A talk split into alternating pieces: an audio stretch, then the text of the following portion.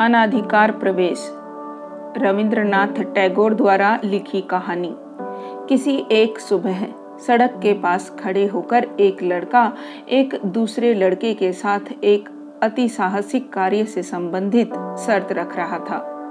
ठाकुरबाड़ी के पुष्प वाटिका से फूल तोड़ सकेगा या नहीं, यही उनके तर्क का विषय था।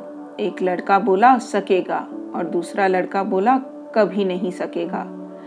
ये काम सुनने में तो बहुत आसान है, लेकिन करना उतना सहज नहीं ऐसा क्यों है, ये समझाने के लिए थोड़ा और विस्तार से बताना आवश्यक है। स्वर्गवासी माधव चंद्र तर्क वाचस्पति की विधवा पत्नी जय काली देवी, राधानाथ जी के मंदिर की उत्तराधिकारिणी है। अध्यापक महाशय को तर्क वाचस्पति उपाधि ज़रूर मिली थी, लेकिन वो कभी अपनी पत्नी के सामने ये सिद्ध नहीं कर पाए थे। कुछ पंडितों का कहना था कि उनकी उपाधि सार्थक हुई थी, क्योंकि सारे तर्क और वाक्य सब कुछ उनकी पत्नी के हिस्से ही आए थे और वो पति रूप में इसका फल भोग कर रहे थे। सत्य तो यह था कि जयकाली ज़्यादा बात नहीं करती थी, लेकिन बहुधा सिर्फ़ दो बातों में कभी कभी तो नीरव रह कर भी बड़ी बड़ी बात करने वालों की बोलती बंद कर देती थी। जयकाली, दीर्घाकार, बलिष्ठ, देहयष्टि, तीक्ष्ण नासिका युक्त प्रखर बुद्धि महिला थी। उनके पति के जीवित रहते ही उन्हें प्राप्त देवोत्तर संपत्ति उनके हाथ से निकली जा रही थी। किंतु विधवा जयकाली ने अपनी समस्त बकाया संपत्ति वसूल कर उसकी सीमा सरहद भी तय कर दी, जो उसका प्राप्य है कोई भी उसमें से एक रत्ती भी उसे वंचित नहीं कर सकता था। इस महिला में बहुमात्रा में पौरुष होने के कारण उसका कोई संगी साथी नहीं था। दूसरी स्त्रियाँ उससे भय खाती थी, पर निंदा, छोटी बात या फिर बात बात पर रोना धोना उसके लिए असहनीय था। इतना ही नहीं, पुरुष भी उससे भय ही खाते थे, क्योंकि ग्रामवासी चंडी मंडप में बैठकर आलस्य से भरे गपबाजी में जो दिन बिताते थे, वो नीरव घृणापूर्ण कटाक्ष द्वारा धिक्कारती थी, जो उनके स्थूल जड़त्व को भी भेद कर उनके हृदय में छेद कर देती थी। प्रबल रूप में घृणा करना और उसी रूप में उसे प्रकट करने की असाधारण क्षमता थी उस प्रौढ़ा विधवा में। उनके विचार दृष्टि में यदि कोई अपराधी ठहरता तो उसे बातों से बिना बातों के ही भाव भंगिमा से ही दग्ध कर देती थी। गाँव के सारे कार्यक्रमों आपदा विपदा में उपस्थिति रहती। हर जगह वो अपने लिए एक गौरवपूर्ण सर्वोच्च स्थान बिना चेष्टा के ही प्राप्त कर लेती थी। जहाँ भी उनकी उपस्थिति रहेगी, सबके बीच उन्हें ही प्रधान पद मिलेगा। इस विषय में न उनको और न ही दूसरों को कोई संदेह रहता।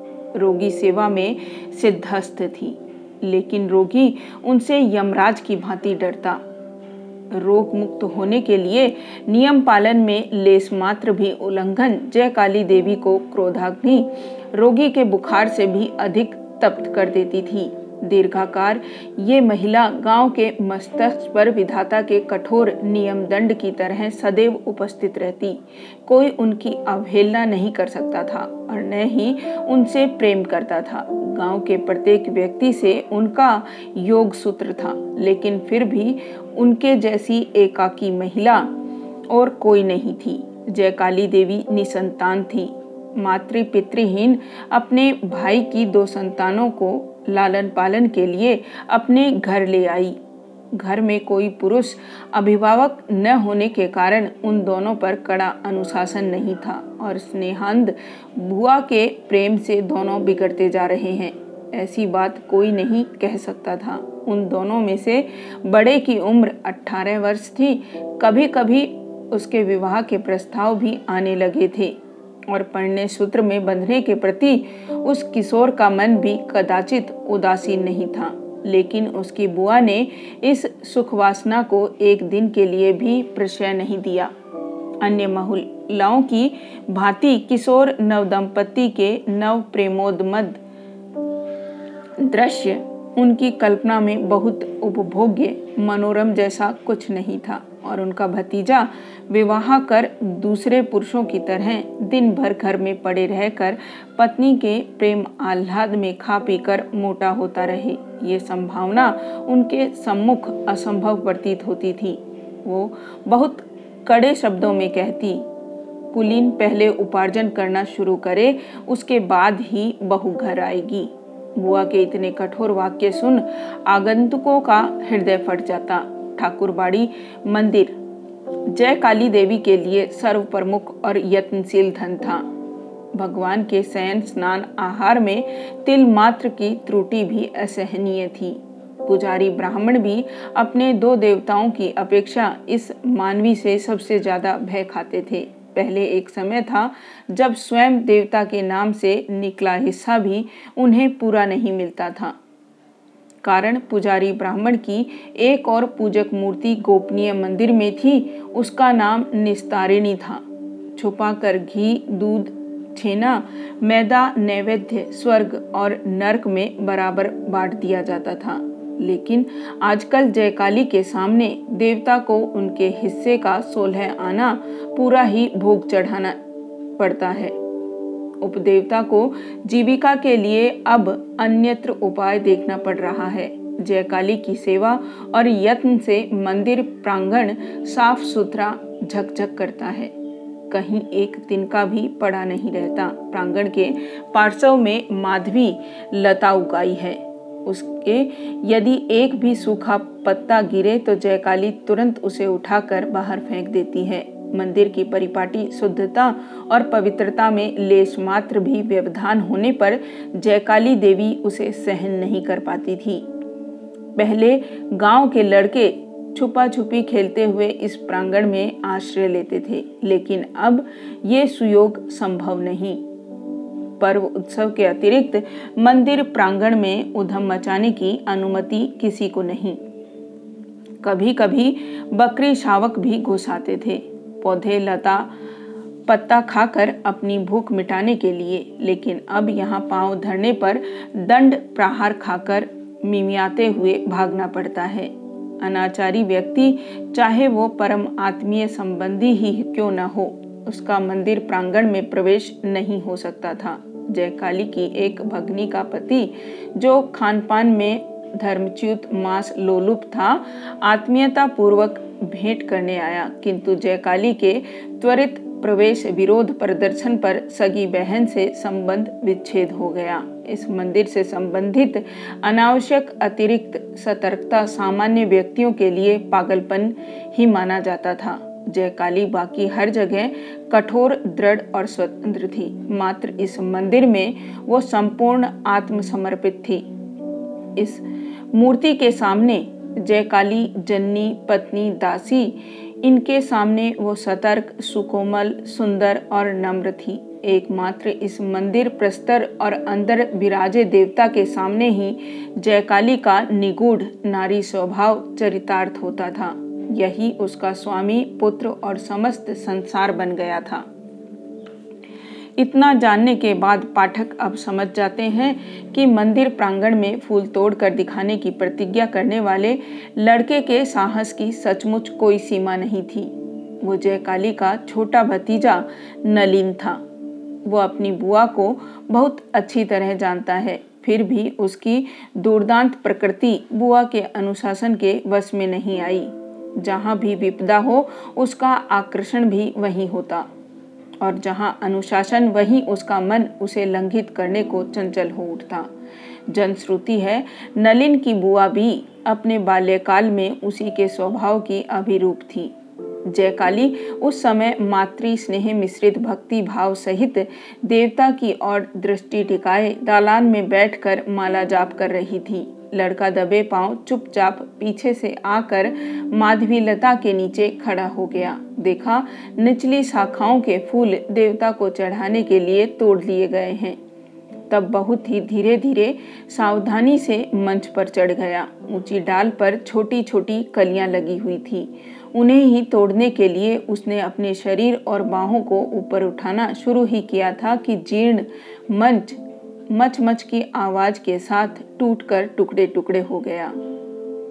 मंच से झूलती लताएँ और नलिन दोनों ही एक साथ भूमि साथ हो गए। जयकाली दौड़ कर आई और अपने भतीजे के कांड की दर्शक बनी। ज़ोर से उसकी बाह पकड़कर उसे ज़मीन से उठाया। नलिन को काफ़ी चोट आई थी, लेकिन उन चोटों का पर्याप्त सजा नहीं कहा जा सकता, क्योंकि वो अज्ञात ही मिल जाता है। ऐसा जयकाली देवी का विचार था, इसलिए उस चोटिल लड़के पर बुआ की कठोर मुष्टि का प्रहार भी पड़ने लगा। लड़के की आँख से एक बूंद आँसू नहीं टपका, तब उसे खींचते हुए एक कमरे में लाकर बंद कर दिया गया। इतना ही नहीं, आज शाम का नाश्ता भी न देने का आदेश हो गया। खाना बंद होने का आदेश सुन दासी लीलामती छल छलाती आँखों के साथ बच्चे को क्षमा कर देने का अनुरोध करने लगी। किंतु जयकाली का मन नहीं पसीजा उस घर में ऐसा कोई दुस्साहसी नहीं था जो ब्राह्मणी के आदेश की अवमानना कर उस भूखे बच्चे को कुछ भी छिपाकर खिला सके।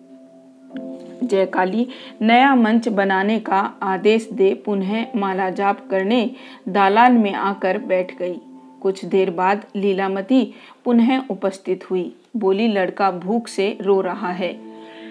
उसे कुछ खाने के लिए दे दूँ? अविचलित एक शब्द में उत्तर मिला, नहीं। लीलामती चुपचाप लौट आई। पास ही एक कमरे में बंद नलिन के रोने का करुण स्वर धीरे धीरे क्रोध गर्जना में परिवर्तित होने लगा। अंत में बहुत देर बाद उसका कातर रुद्ध कंठ स्वर माला जपती हुई बुआ के कान तक पहुँचा। नलिन का रुदन अब परिश्रांत और मौन प्राय हो आया। ठीक तभी एक दूसरे प्राणी की डरी हुई कातर ध्वनि सुनाई पड़ने लगी। और उसके साथ ही एक साथ दौड़ते हुए, चित्कार करते हुए कुछ लोगों की कलरव ध्वनि मंदिर के सम्मुख उपस्थित हुई। सहसा मंदिर प्रांगण में पद ध्वनि हुई। जयकाली पीछे मुड़ कर देखी, भूमि तक माधवी लता हिल रही है। मृदु स्वर में जयकाली आवाज़ दी, नलिन, कोई उत्तर नहीं मिला। समझी किसी प्रकार बंदी ग्रह से पलायन कर फिर से उन्हें तंग करने यहाँ पहुँच गया है। अपनी मुस्कान होठों को दबाकर छुपाते हुए प्रांगण में उतर आई। लता कुंज के पास जाकर पुनः आवाज़ लगाई। नलिन, कोई उत्तर नहीं मिला। एक शाखा हटाकर जयकाली ने देखा एक सुकर प्राण भय से आक्रांत हो घने लता कुंज में आश्रय लेकर छुपा है। जो लता कुंज इष्ट देवता के वृंदावन का प्रतिरूप है, उसकी खिली हुई कलियों की सुगंध गोपियों के श्वास सुरभि को याद दिलाती है। और कालिंदी तट के सुख विहार सौंदर्य स्वप्न को जागृत करती है। जय काली के प्राणों से भी अधिक यत्न से पवित्र बने इस नंदन भूमि पर अकस्मात ऐसी विभत्स घटना घट गई। पुजारी लाठी हाथ में ले दौड़ा आया। जयकाली तुरंत ही अग्रसर हो, उसे रोक दी और द्रुत गति से मंदिर का मुख्य द्वार अंदर से बंद कर दिया। सुरापान से उन्मत्त डोम दल मंदिर द्वारा आकर उन्हें चिल्लाने लगे और उनका बलि पशु वापस चाहिए। जयकाली बंद द्वार के पीछे से ही चिल्लाकर बोली, जाओ यहाँ से भाग जाओ, मेरा मंदिर अपवित्र मत करो। डोम दल वापस लौट गया। जय काली ब्राह्मणी अपने राधानाथ जी के मंदिर में एक असुचि प्राणी को आश्रय देगी। ये प्रत्यक्ष देखकर भी किसी को अपनी आँखों पर विश्वास नहीं हो रहा था। इस की एक घटना ने अखिल जगत के महादेवता को भले ही परम प्रसन्न किया होगा, किंतु समाज नामधारी अति शुद्र देवता बहुत शुद्ध हो गए।